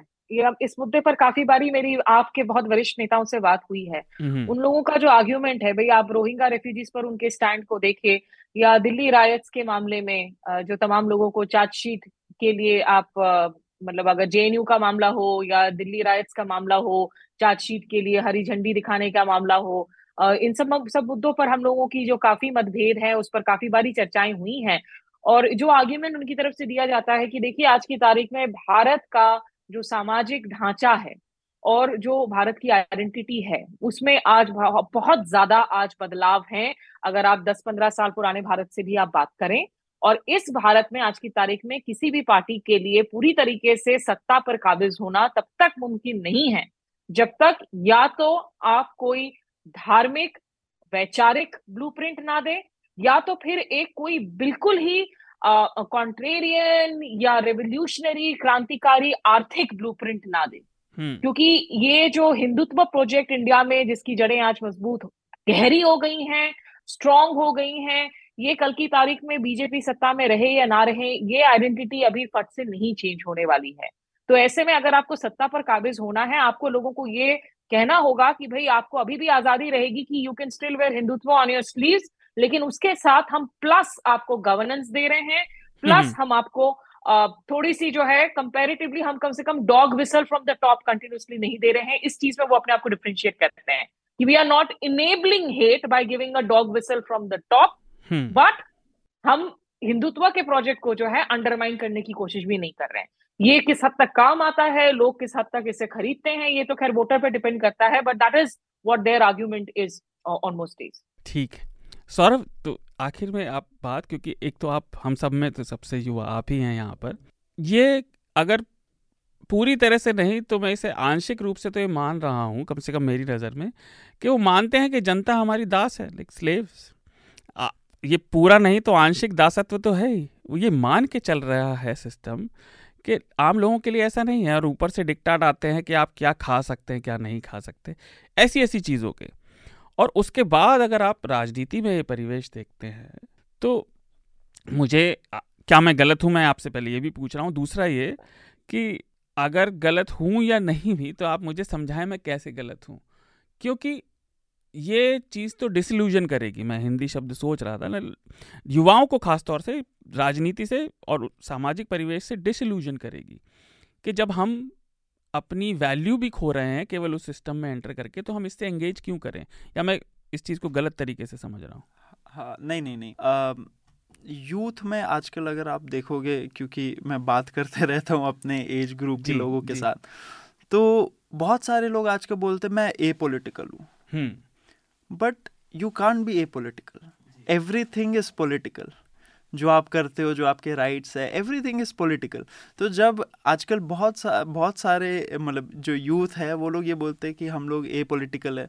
तो फिर मैं वहाँ पे समझता हूँ कि जो नेक्स्ट जनरेशन है जिसको जो हम लोग आप जैसे बोल रहे थे कि आ, क्या कोई कानून होना चाहिए जहाँ पे अगर कोई मिनिस्टर कोई पोर्टफोलियो होता है और उनके खिलाफ चार्जशीट है तो उनको रिज़ाइन कर देना चाहिए ऐसा कोई कानून होना चाहिए मुझे लगता है वो एक हद तक मॉरल और एथिकल ड्यूटी भी होता है जो पावर में हम्म। है पार्टी का तो ये मॉरल और एथिकल ड्यूटी आज का जो वोटर बेस है मुझे लगता है मतलब कि दे वांट पीपल जो उनका काम करा दे हम्म। भले ही उनका क्या बैकग्राउंड हो क्या क्रिमिनल बैकग्राउंड हो बहुत लोगों को लगता है कि क्योंकि केसेस इतने आसान होते हैं किसी के खिलाफ करने।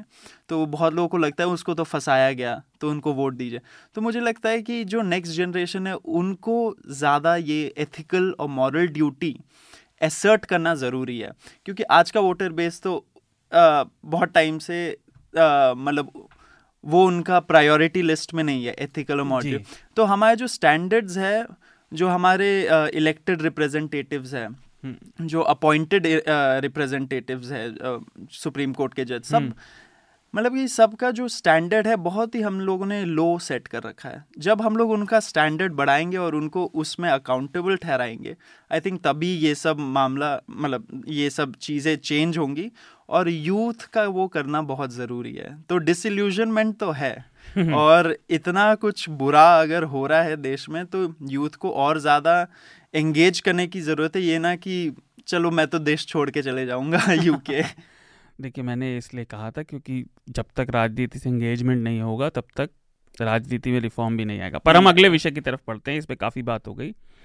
सुप्रीम कोर्ट ने नए चुनाव आयुक्त अरुण गोयल जी की फ़ाइल मांगी थी कि उन्हें 24 घंटे में अपॉइंट कैसे किया गया। और ये आश्चर्य की बात है, कुछ साल पहले हालाँकि मुझे एक चीज़ याद आई थी और उसकी सालगिरह अभी गई है। 2016 में भी नवंबर में 24 घंटे में एक डिसीज़न लिया गया था जिसके बड़े दूरगामी परिणाम हैं। लेकिन इस बार भी 24 घंटे में लिया और ये थोड़ा वो भी दूसरे तरह का है। तो आ, मैं सारी मापी से शुरुआत करूँगा। क्या पहली बात जो जब ये कोर्ट ने बात की तो इसके कई पहलू हैं। पहला तो ये कि लोगों ने कहा कि अदालत जो है न्यायपालिका वो एग्जीक्यूटिव ब्रांच के सरकार के काम में दखल दे रही है जो वो नहीं देना चाहिए। दूसरा कि इसको हम दूसरे तरीके से भी देख सकते हैं कि भले ही आपकी बात वो कहीं जो ये आर्ग्यूमेंट रख रहा है, उसकी बात को अगर हम माने भी कि चलिए आपकी बात वैलिड है, लेकिन उससे पूछा गया सवाल इनवैलिड हो जाता है क्या?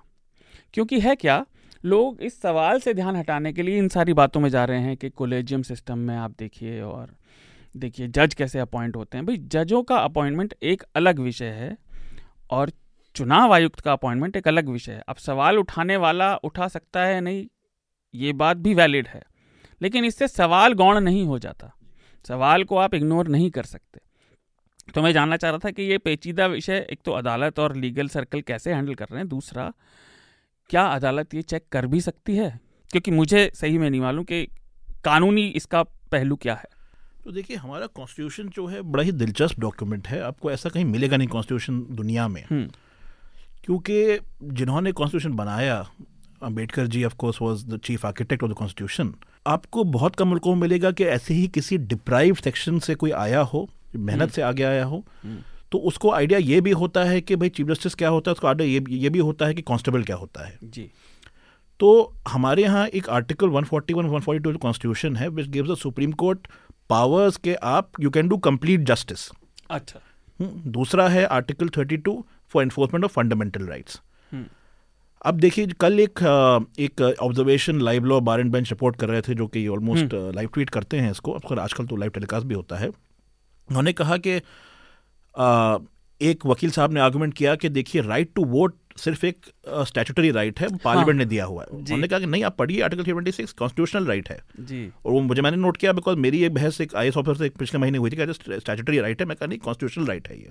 तो सुप्रीम कोर्ट उसमें दखल इसलिए कर सकता है अगर आपका और मेरा राइट किसी कानूनी प्रोसेस एडमिनिस्ट्रेटिव प्रोसेस की वजह से डिफीट हो रहा है हम्म।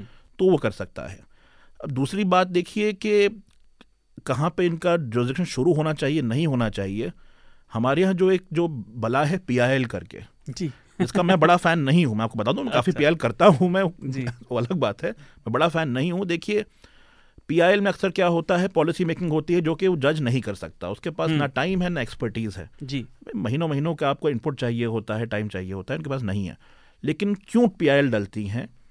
आप कोर्ट में जाते हैं बिकॉज़ कोर्ट में आपको मिलेगी हेयरिंग आपका वकील खड़ा होगा खुद खड़े होंगे सामने जज होगा कम से कम बात होगी हम्म। आमने सामने आप अगर जाते हैं पॉलिटिशियन से मिलने मिनिस्टर से मिलने या फिर ऑफिसर से मिलने पहली बात मीटिंग नहीं हो पाएगी। मीटिंग हो पाएगी तो दस पंद्रह मिनट में हाँ हाँ करके निकाल देगा आपको फिर आपको क्या हुआ कुछ नहीं होगा। कोर्ट में कहते डेट पड़ेगी नेक्स्ट आपके वो आपके दस्तावेज़ जाएँगे उनके दस्तावेज़ आएँगे पढ़ सकेंगे आप। जी। तो इसलिए जो चीज़ें बाकी मुल्कों में सरकार के साथ होती हैं क्योंकि वहाँ पे देखिए एक ट्रेंड है कि आपके पास एक्सेस है अफसर को मिनिस्टर को जो कुछ भी कहें वहाँ पे। हमारे यहाँ नहीं है। तो आप कोर्ट जाते हैं कि हम एक सरकार से तो मैं बात करूँगा तो सरकार अपनी बात करेगी मेरी बात सुनेगी नहीं। हम्म। इस मुद्दे पे देखिए अब इसलिए चीज़ें हो रही हैं। इसमें सुप्रीम कोर्ट घुस रहा है इसमें बिकॉज़ सबको दिख रहा है क्या हो रहा है। जुडिशल रिव्यू के तहत ये मुद्दे देखे जाते हैं। जुडिशल अच्छा। रिव्यू अपील नहीं होती। अच्छा। अपील तो वो होती है कि फैसला आया किसी कोर्ट से तो हम पूरा देखेंगे रिकॉर्ड के क्या हुआ सही हुआ नहीं हुआ हर चीज़ देखेंगे। जी। जुडिशल रिव्यू में होता है कि नहीं हम हर चीज़ नहीं देखेंगे। हम देखेंगे कि जो फैसला हुआ है उसको उस फैसले को करने का तरीका जो था वो सही था या नहीं था? अगर सही था तो हम नहीं देखेंगे कि फैसला क्या है। हम्म। हम्म, हमें लगेगा फैसला नहीं है ठीक फिर भी हम नहीं कहेंगे कि ठीक नहीं है लेकिन अगर आपको तरीका ठीक नहीं है तो हम करेंगे। तो जो ये 24 घंटे में फ़ाइल के मूवमेंट का हम्म। जो पहलू आया है ये बड़ा इंपॉर्टेंट है और यही देता है रास्ता सुप्रीम कोर्ट को उसमें इंटरवीन करने का। जी। क्या कहते हैं कि इतना बड़ा मुद्दा है इलेक्शन कमिश्नर को अपॉइंट करने का आपके पास लेवल ऑफ़ स्क्रूटनी होते हैं प्रेसिडेंट के पास भी जाता है ये अपॉइंटमेंट का। जी। कोई पढ़ेगा तो उसको कोई माइंड अप्लाई करेगा कि ये कैंडिडेट्स हैं यही कैंडिडेट्स क्यों चूज़ किए गए? अच्छा इनमें से भी बीच में बेहतर कौन है? उसके लिए आदमी सोचेगा कुछ वेरीफाई करेगा। चौबीस घंटे में क्योंकि हुआ है तो साफ़ दिख रहा है वेरिफिकेशन कुछ नहीं है बस फ़ाइल मूव की है यहाँ से वहाँ फटाफट। किसी जगह पे। तो मतलब कि नॉन एप्लीकेशन ऑफ़ माइंड है मतलब कि तरीका जो आपने अपनाया है वो ठीक नहीं है। तो वो स्पेस दे रहा है सुप्रीम कोर्ट को इसमें इंटरवीन करने का। जी, स्मिता, मैं इसी से थोड़ा आगे की बात भी पूछना चाहता हूँ। सारे ने बहुत अच्छे से समझाया। कोर्ट ने कहा कि एक तो ये फ़ाइल इतनी तेज़ी से कैसे चली? दूसरा, कि आपने ऐसे चुनाव आयुक्त को चुना जिसके पास छह साल की टर्म ही नहीं बची है, जबकि कानूनी तौर पर यह ज़रूरी है उसकी स्वायत्तता मतलब निर्धारित करने के लिए। और मेरे ख्याल से ये मैं अंदाज़ा लगा रहा हूँ छः साल भी इसीलिए होगी जिससे किसी भी एक सरकार की टर्म से ज़्यादा उसकी टर्म रहे। इसीलिए सुनिश्चित की गई होगी, जिससे सरकार बदलने के बावजूद भी वो बना रहे और निर्णय ले सके। लेकिन इसको अगर हम अंडरमाइन कर रही है हमारी सरकार, और जनता के सामने ये सारी जानकारी है नहीं कि नियुक्तियाँ कैसे हो रही हैं। जैसे कोर्ट ने एक और बात कही कि भाई इस बैच के ही चालीस लोग हैं, उनमें से आपने चार कैसे छांटे, उसके क्या क्राइटेरिया थे? और अभी हम थोड़े दिन समय थोड़े समय पहले चुनाव में देख चुके हैं, कोविड के समय खासतौर से, कि चुनाव आयोग ने आदेश नहीं दिए थे बंगाल के चुनावों में, जबकि लोग मर रहे थे, लोग बीमार पड़ रहे थे, लेकिन बंगाल में रैलियों के बाद चुनाव आयोग के आदेश आए। तो क्या इससे कोर्ट हमें बचा पाएगा या ये सिस्टम और नीचे की तरफ़ ही जा रहा है? और अगर यहाँ पे सरकार और कोर्ट मान लीजिए आमने सामने आ जाते हैं तो ये तो एक मतलब अनप्रेसिडेंटेड स्थिति बन जाएगी। क्या लगता है आपको? देखिए सबसे पहले तो मैं कानूनी जानकार नहीं हूँ हम्म, शायद हम्म, आपके हम्म। पास दोनों कानूनी जानकार बैठे हैं और दूसरा चूँकि मामला सब जुडिस है with all due honours to the court जो यहाँ पर दो तीन चीज़ें कोर्ट की तरफ़ से मतलब जो सवाल पूछे गए हैं कि एक चौदह मई को जब सुशील चंद्र रिटायर हुए और राजीव कुमार जी जो है वो सीईसी बन गए मुख्य चुनाव आयुक्त बन गए तब से लेकर बकायदा जो है ये दो सदस्यों की ईसी टीम है तीसरा सदस्य अपॉइंट नहीं हुआ था। तो जो छह महीने से लगभग आपका गैप चल रहा था उसको आप 24 घंटे में भरपाई करने की कोशिश क्यों कर रहे हो? हम्म। सरकार की तरफ़ से जवाब दिया गया है कि ऐसा का तीन दिन से ज़्यादा कभी भी नहीं लगा है अपॉइंटमेंट के लिए नियुक्ति के लिए मुझे नहीं पता ये सही है गलत है इस हम्म, पर सौरभ शायद बता पाए। दूसरा देखिए अरुण गोयल वो फरवरी 2025 के बाद शायद वो मुख्य चुनाव आयुक्त उनके बनने की बात है और बेसिकली अगले साल से जो है लगातार जितने भी अब राज्य के चुनाव हो और उसके बाद 2024 के चुनाव हो उनकी तारीखों से लेकर अलग अलग अभी हाल में हेमंत सोरेन की डिस्कालिफिकेशन का मामला हुआ लगातार ये मामले बढ़ेंगे चुनाव हम्म। आयोग में तो ये तो खैर ज़रूरी है कि फुल बॉडी हो लेकिन जो बड़ा सवाल है जो पूर्व मुख्य चुनाव आयुक्त रह चुके हैं डॉक्टर एस वाई कुरेशी जिनसे मुझ मैंने काफ़ी दफ़ा बात की है इन मुद्दों पर इंटरव्यूज़ हम्म। लिए हैं वो जिस तरीके से बताते हैं कि पिछले कुछ वक्त में कम से कम 80 सुधार के प्रस्ताव रखे गए हैं जिनमें से बहुत कम ऐसे प्रस्ताव हैं और जो स्वीकार्य हुए हैं जो इम्प्लीमेंट किए गए हैं इलेक्शन कमिश्नर्स की जो टर्म है उसकी फाइनली उसकी फिक्स टर्म नहीं होती है जैसे कि सीईसी की होती है इसकी वजह से हमेशा एक टू इज़ टू वन का एक, एक, एक कहीं भी भी है एक डिसीज़न का डिसबैलेंस बन सकता है लोग दबाव में रहते हैं। वैसे ही जो लोग चुनाव कार्यों के दौरान जिन लोगों को लाया जाता है जो सरकारी नौकरियों में होते हैं उनको भी लगता है कि भाई चुनाव खत्म हो जाने के बाद मुझे वापस जाना पड़ेगा फिर उसी सरकारी महकमे में। वहाँ मेरे लिए किस तरह की क्या प्रोटेक्शन है कि अगर कोई सरकार मुझसे बदला लेना चाहे कोई वेंडिटा दिखाना चाहे तो मेरे लिए कोई सिक्योरिटी नहीं है। तो ये सारी बातें इसलिए महत्वपूर्ण हो जाती हैं और जो सुप्रीम कोर्ट ने भी देखिए हालाँकि ये मामले की सुनवाई जारी है शायद 12 दिसंबर को अगली इसकी तारीख है और काफ़ी बार देखने को मिला है कि सॉरी बारह दिसंबर की नहीं मतलब अभी तो ये आज भी इसका मामला मामले की सुनवाई जारी है। रिज़र्व हो गया है कि आ, मतलब मामले फाइनली जजमेंट में क्या रिफ्लेक्ट होता है नहीं होता है ये अलग बात हो जाता है। लेकिन आ, जो इलेक्शन कमीशन की निष्पक्षता को लेकर लगातार पिछले कई सालों से सवाल उठे हैं आज भी हम जब फेयर इलेक्शन कमीशन की बात करते हैं तो हम लिंग बहुत कम ऐसे हम टीएन सेशन की बात करते हैं कुछ लोग लिंगडो की बात करते हैं लेकिन एक एक वैक्यूम बना है एक लगातार वैक्यूम बना है चुनाव हो रहे हैं भारत में चुनाव हम्म। होने का मतलब ही नहीं है कि डेमोक्रेसी हमेशा स्ट्रेंथन हो रही है उन चुनावों में कई बार काफ़ी सवाल उठते हैं हाँ ये बात सही है कि काफ़ी सारे ऐसे राज्य हैं जहाँ विपक्ष की पार्टियाँ भी जीत रही हैं। उसके बाद जो विपक्ष की पार्टियाँ ईवीएम पर सवाल खड़े कर रहे होते हैं, वो चुनाव जीत जाने के बाद चुप हो जाते हैं। लेकिन जो ब्रॉड स्ट्रक्चरल रिफॉर्म्स हैं विद इन इलेक्शन कमीशन ताकि उनके फैसले निष्पक्ष हो सके, उनके फैसले निर्भीक हो सके, ये सारी चीज़ों के लिए जो आप उनकी टर्म्स हैं, या जो कोलिजियम सिस्टम आप लाने की बात कर रहे हो कि उसमें आप प्रधानमंत्री भी हो, नेता विपक्ष भी हो चीफ जस्टिस ऑफ़ इंडिया भी हो, उनके ज़रिए आप अपॉइंटमेंट करें। ये सारे ब्रॉड स्ट्रक्चरल रिफॉर्म के मुद्दे हैं जिन पर काफ़ी लंबी वक्त से बहस चल रहा है। मुझे लगता है they should have been done yesterday बहुत समय हम गंवा चुके हैं। इनको जल्द से जल्द करना बहुत ज़रूरी है ताकि ये जो लोकतंत्र की जड़ें हैं हमारी वो जिसको लेकर हम इतना गर्व करते हैं दुनिया भर में कि भाई हमारे यहाँ तो हमने कभी सैन्य शासन होता हुआ नहीं देखा मिलिट्री कू नहीं देखा। लेकिन कमज़ोर ज़रूर हुई है जड़ें बहुत कमज़ोर हुई हैं। और हम्म। उनको मज़बूत करने के लिए ज़रूरी है कि इन सुधारों को हम सिर्फ़ कोर्ट के आर्ग्यूमेंट्स तक सीमित ना रखें सिर्फ़ प्रस्ताव बनाकर ना रखें बल्कि अब उनको फैसले बनाकर उनको इम्प्लीमेंट करें हम। जी। आ, मैं इस विषय को अब एक एक टिप्पणी के साथ फिर समाप्त करते हैं फिर रिकमेंडेशन की तरफ़ आगे बढ़ेंगे। तो सौरभ मैं आपसे इस विषय पे ये जानना चाह रहा था कि देखिए चुनाव आयोग की नियुक्ति हो रही है लेकिन चुनाव आयोग का जो रोल है वो बहुत इंटरेस्टिंग है क्योंकि भले ही वो एग्जीक्यूटिव ब्रांच से आते हों उनका काम जनता के हकों को निर्धारित करता है। जनता का चुनाव ठीक से हो, है ना? जनता अपने प्रतिनिधि को ठीक से चुन पाए। और अगर अब भले ही लग रहा है, ऐसा हो ना रहा हो, हमें पता नहीं है, मामला अभी अदालत में है। लेकिन अगर ऐसा लग भी रहा है कि इस पर भी अब विश्वास नहीं किया जा सकता तो ये जनतंत्र के लिए खतरनाक बात लगती है। और दूसरा ये कि क्या, अब जैसे आपने पारदर्शिता पे आप लगातार बात करते हैं और ये भी कहीं ना कहीं उससे जुड़ता है। इसके बारे में इंफॉर्मेशन अवेलेबल है क्या लोगों को? बताएँ। तो आ, अगर अब कोर्ट बोल रही थी मतलब मेन क्वेश्चन जो था कोर्ट का जजेस का था कि क्या आपके पास कोई रिटर्न क्राइटेरिया है? क्या क्राइटेरिया के हिसाब से आप चुन रहे हैं इनको अपॉइंट कर रहे हैं? तो अगर आप देखेंगे अब कोर्ट इसमें क्या कर सकता है? At the end of the day जो इम्प्लीमेंटेशन है वो स्टेट के पास होगा। Court hmm. तो बस ऑर्डर कर सकती है।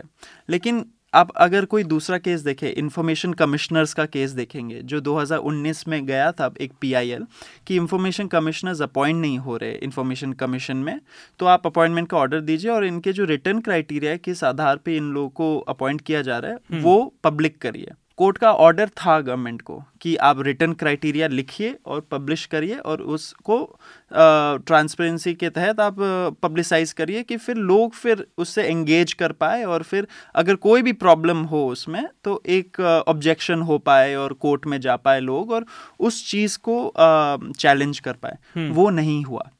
और इसके लिए एक और पीआईएल डाला गया कोर्ट में कि आप अपने ऑर्डर को एनफोर्स कराइए गवर्नमेंट से। वो भी नहीं लिया जा रहा। तो कोर्ट अपने ही ऑर्डर को अगर इन्फोर्स नहीं करा पा रही है तो आप इलेक्शन कमीशन का अपॉइंटमेंट तो और पॉलिटिकल हो जाता है।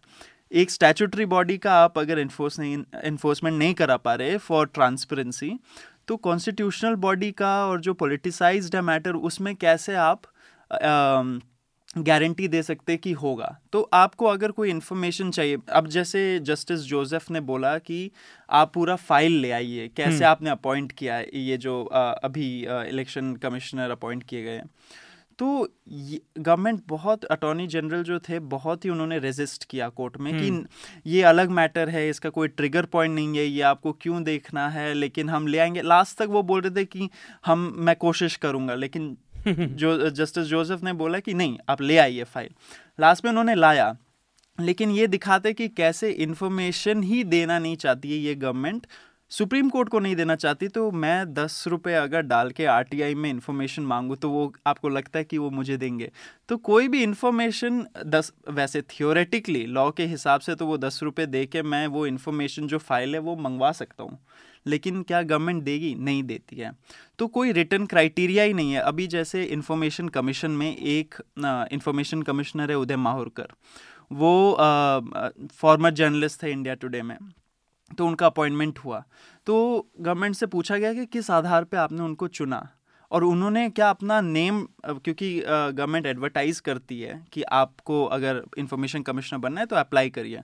उनका एप्लीकेशन तक नहीं था तो इसका आ, उनको ड्रॉप किया गया उनका नाम। तो कैसे किया? किस आधार पे किया? गवर्नमेंट आज तक बता नहीं पाई। तो निर्णय क्या लिया जा रहा है? सिर्फ़ वही मैटर नहीं करता मतलब कोर्ट ये कहना चाह रहा है वो कैसे लिया जा रहा है कैसे लिया जाता है वो ज़्यादा इंपॉर्टेंट है क्योंकि at the end of the day तो गवर्नमेंट ही मतलब अगर कलीजियम भी बन जाता है तो गवर्नमेंट जैसे सीबीआई का अगर आप देखिए जो chief justice prime minister LOP है लीडर ऑफ़ ऑपोजिशन तो उसमें भी अगर आप देखेंगे जो दस नाम दिए जाते हैं जैसे प्रीवियस सीबीआई चीफ के साथ वो दस नाम तो गवर्नमेंट ही चुन रहा है। तो at the end of the day कोई ना कोई जो गवर्नमेंट को ठीक लगेगा वो बनेगा। वो दस में से चीफ जस्टिस और एलओपी अपना मतलब डिसीज़न रख सकते हैं। लेकिन at the end of the day state चुनेगा। तो किस आधार पे वो लोग चुने जा रहे हैं वो ज़्यादा इम्पोर्टेंट है। हम्म, मैं एक सवाल सारिन आपसे पूछना चाहता हूँ फिर हम इस चर्चा को समाप्त करेंगे।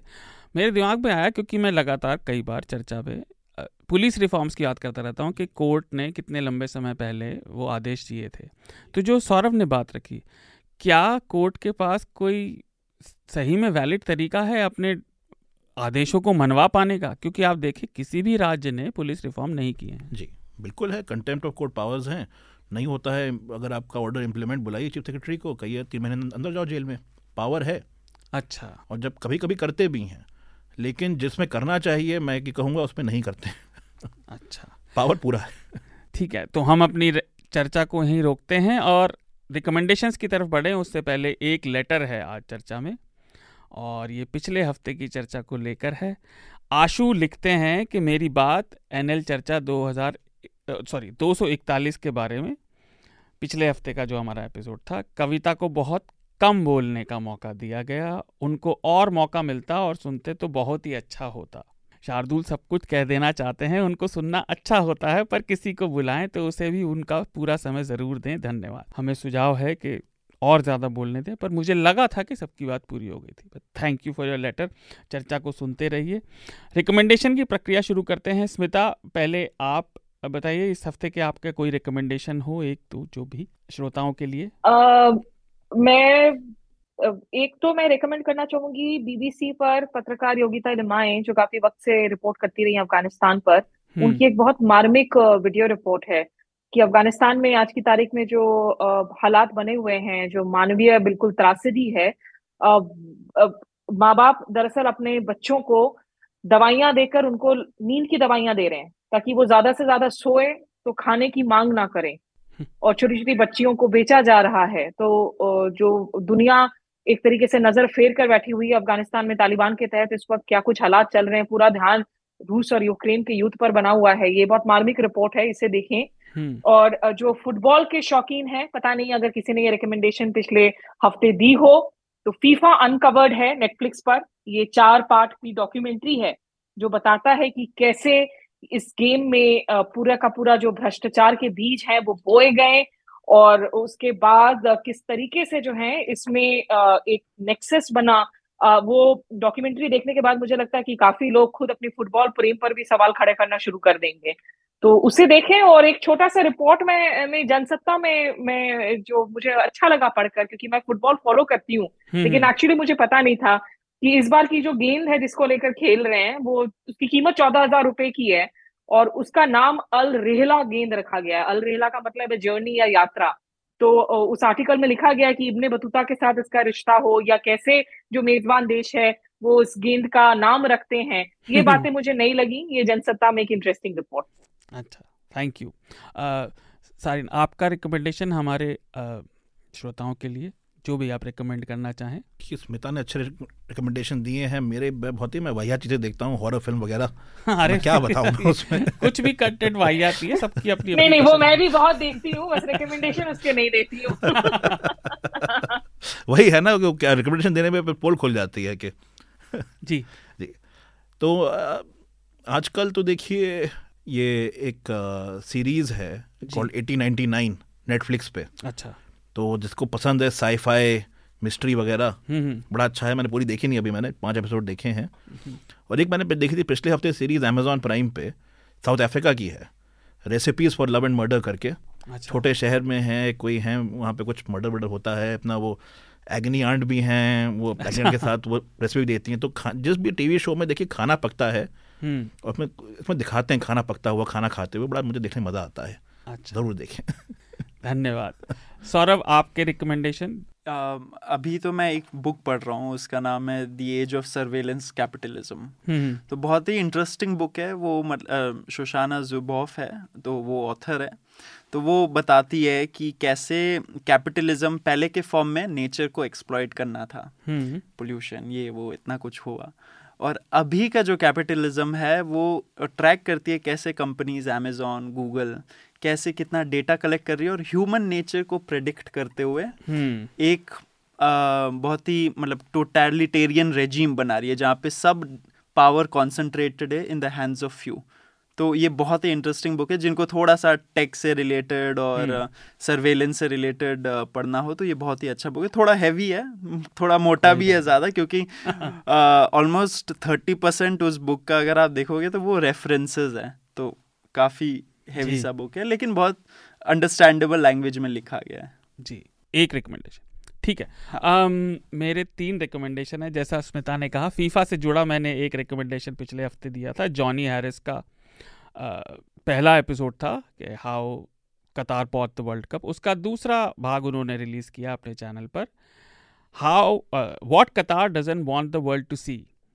तो वो देखिए, दूसरा जैसा मैंने पहले भी ज़िक्र किया था, आज हृदयेश की डॉक्यूमेंट्री रिलीज़ होने वाली है न्यूज़ लॉन्ड्री पर, और वो बहुत मार्मिक है। आप देखिए लोग किस तरह से स्ट्रगल कर रहे हैं तो ये दो मेरी रिकमेंडेशन है। इसके साथ ही चर्चा को विराम देते हैं, सारिम। सौरभ और स्मिता आप तीनों का बहुत बहुत धन्यवाद हमारे साथ जुड़ने के लिए। Thank you thank you thank you बहुत धन्यवाद। न्यूज़ लॉन्ड्री के सभी पॉडकास्ट ट्विटर आई और दूसरे पॉडकास्ट प्लेटफॉर्म पे उपलब्ध हैं। खबरों को विज्ञापन के दबाव से आज़ाद रखें। न्यूज़ लॉन्ड्री को सब्सक्राइब करें।